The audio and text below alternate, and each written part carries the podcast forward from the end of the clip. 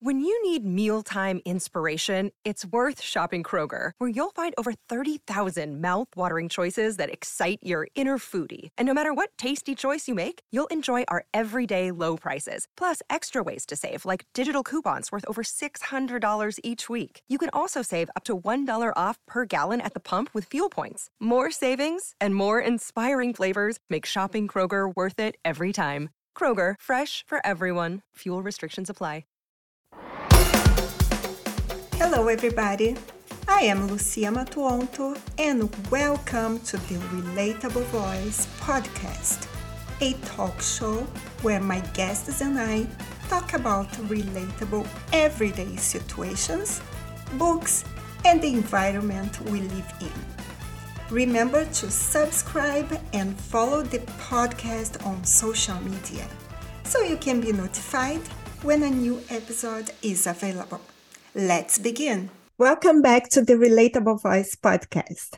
On today's episode, we are delighted to have Mark Ryall back on the RV. A former math and economics teacher, Mark is a published author. This time, he's joining us with his daughter, Stephanie, who is currently a medical student. His newest book, Run Daughter, Run Father, is out now. So I'm super happy to have both of you here today on the RV. Thank you, Lucia. Thanks for having us on your wonderful show. Yeah, thank you so much. Thank you. You are very welcome. And it's so nice to have our first father daughter duo on the show. So, the cover of the book is so cute to be honest, not everyone gets a story written about them. So, Stephanie, how does that feel? It's such a privileged position to have like such a beautiful book that details like the story of um like this shared interest that my dad and I have running um and seeing kind of that progression from when he first started writing the book when I was around seven to like me now at 25 and like the whole running journey being chronicled that way. It's like, it's beautiful. Yeah. Yes, I can imagine the feeling. And you are so cute on the cover. yeah, that's a great photo. yes. How old were you there? I think I was around five. I wasn't running at that point, but it's probably just the cutest photo that we have together yeah. And Mark, your newest book, as we said, is called Run Daughter, Run Father.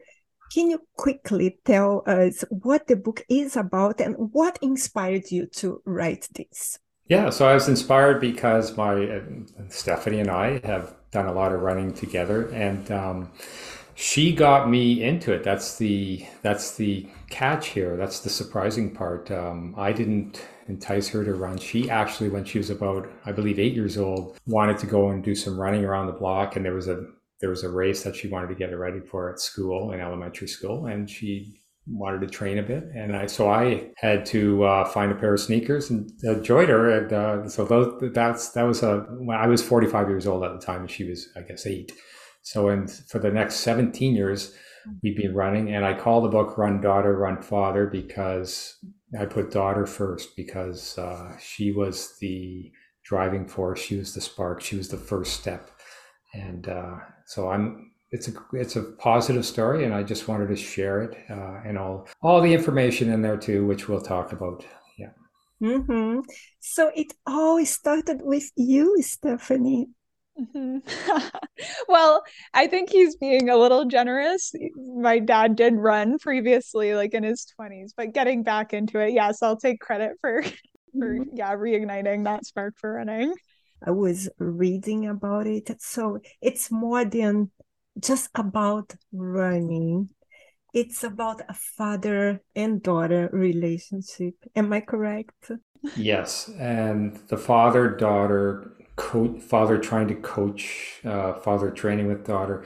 So it's it's a pretty complex um, scenario that we set for ourselves, but it was very exciting. And uh, so there's lots of advice advice in there for parents and coaches in terms of uh, helping younger runners develop, but do so wisely and not get injured and overtrain and stuff like that. Mm-hmm. And Mark, what has been the most challenging part about training Stephanie? Well, now it's try to keep up with her. I, I, I, can't do that. So uh, when we started, she, you know, I could, it was an easy jog for me and it was hard for her and she was taking twice as many steps as I was. But now, by the time she hit actually 14, 15 years old and I was now in my 50s, I was, uh, she was, she was getting very fast. So that was the hardest part is sort of seeing myself slow down a bit. Wow. But it was also wonderful to see her getting faster and being so successful. Mm-hmm. And for you, Stephanie, what what about you? What has been the most challenging part of training with your dad?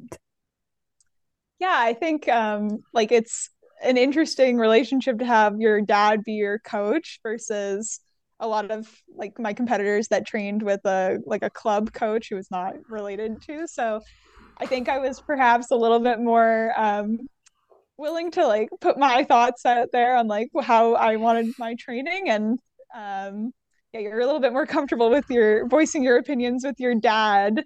Um so that like led to some you know some comp some friendly conflicts but um uh, and then you go home kind of too and you live with your coach too. So there is like a bit of difficulty kind of balancing that father coach relationship but like overall i think has made um, like my dad and I a lot closer to have like this this shared passion. Um, yeah. And how would you describe your relationship after this experience? So let's start with Mark. Well, we, we Stephanie is our, our only daughter. Lynn and I are married with Stephanie, and we're so fortunate. So there's really um, we're so much that we're blessed with, uh, including a wonderful daughter. Um, but this just adds to that. And it was it was a very rich experience. Uh, like i say in the book that all fathers and I i say all parents but all fathers uh, try to find ways to share with their daughters. And steffi and i found our way through the sport of running. Mm-hmm. yes and mark last time you were here we spoke about athletic performance as we age because of your book Age Decoded. Has any of your opinions changed after training with Stephanie? No. Uh, well, going back to my other book, Age Decoded, I look at genetic engineering, which may be used in the future to actually stop or even reverse the quote disease of aging. And that's a fascinating thought train, right? Um, but that's probably not going to happen in my lifetime. I don't think so. Uh, no, I think I'm still getting older. I'm still getting a little slower. But luckily, uh, in the triathlons that I do right now, we have age grouping. So I, I now compete in the 60 to 65 old farts age group. yeah, but I've been reading about so many let's say, development in this area. We never know. I think there are so many things coming up these next years, and I hope we can benefit. Yes. maybe and, Stephanie in medicine, you maybe you end up uh, doing something about that. Help us all. please, definitely. I'll add like cure aging to my checklist to do. well, they say if you can stop aging, you can stop uh, cancer and Alzheimer's and all these other things that sort of come with it. So, yeah, work on the aging. That'll solve yeah. a lot of problems. Hopefully, Stephanie, um, I'm depositing all my hopes so, but yeah, there is so much cool research uh, in the pipeline right now with like genetic engineering and you know changing the the epigenome, which is like the expression of genes. Um, but yeah, you can read all about this kind of stuff in my dad's book, Age Decoded. So, do you know which specialization are you going to? Oh, um, I am not totally sure right now. I'm rotating through all the different specialties this year. I just started my psychiatry unit which I really enjoy. So I've been working on the psychosis unit this this week, mm. and like maybe I might end up in this because I really find it very interesting. I so. think it's very interesting. So you both are very impressive with your running goals. Mark, I know you've competed in triathlons, and Stephanie, you've competed a lot, even in 50 kilometers races. Have you two ever felt competitive against each other? I I don't think so really. I don't know. I never really um I guess there was not that much of like an intersect when we were similar speeds that we would race each other. Um but I guess the only thing I'm slightly competitive about is that my dad has represented Canada and I'm still I've still yet to do that. so maybe I can match him one day with like being on a national team like him. But other than that, I, I've never really felt like a competitive energy. Yeah, likewise, likewise, likewise. Likewise. there's no direct uh, competitiveness. We just be, cheer each other on. We did train together, and we'd sometimes push each other along, but uh, no, no direct com- competitive. Really, I'm so competitive.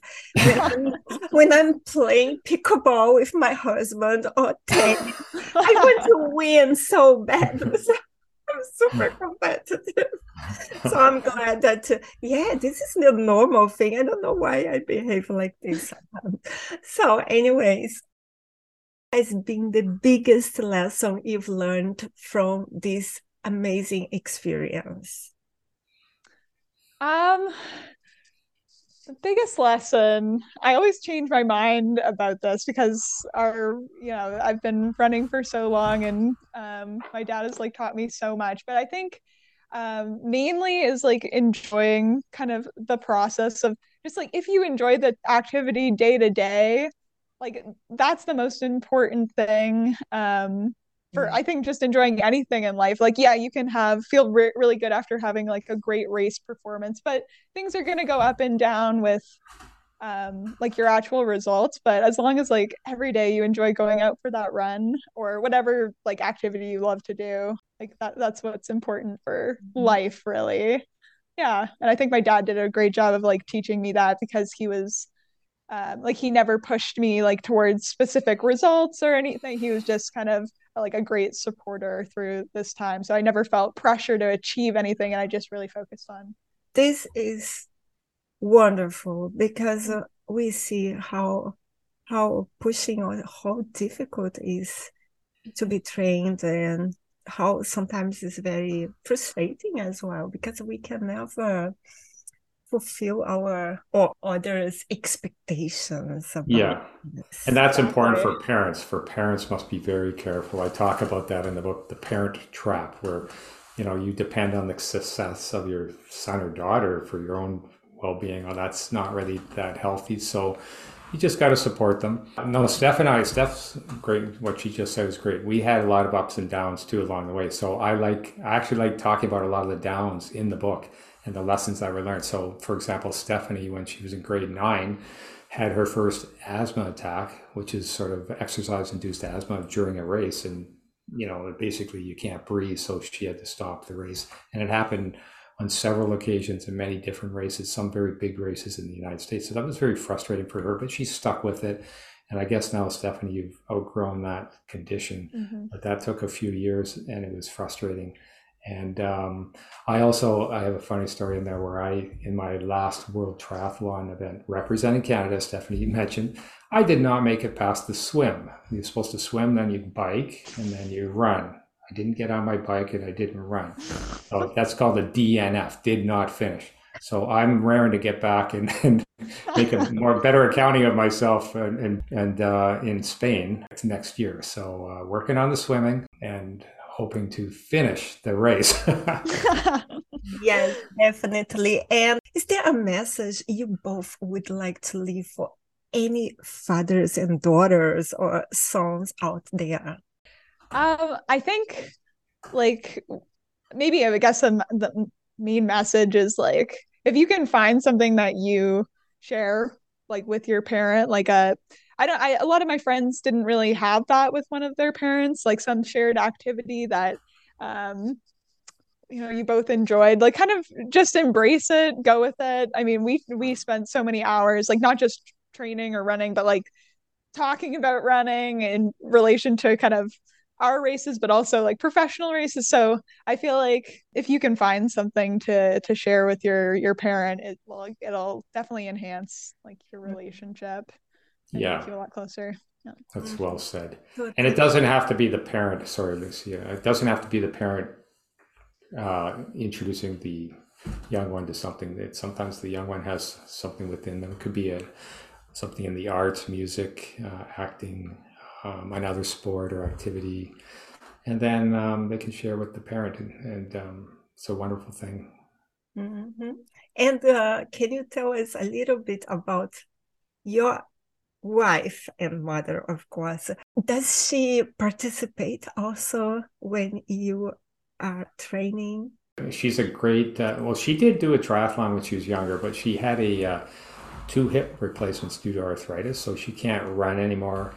But she swims with uh, me, which is fantastic, and she can also bike, uh, do some mountain biking with me or Stephanie. So it's it's you know she still participates in the tra- some of the training, and she's a great fan and cheerleader. She, I must I must say though she had to put up with a lot of uh, running talk in the last over several years. Hey, Stephanie. yeah, yeah, yeah. She doesn't have like doesn't follow the sport as closely as as we do so um yeah there was a lot of jabbering on about running when she would get annoyed about at the dinner table but yeah she's a great um uh, like a great supporter mm-hmm. um, and a great painter yes. yes a wonderful painter yes so let me know if you guys ever decide to compete in a race in Spain, as we were talking about before.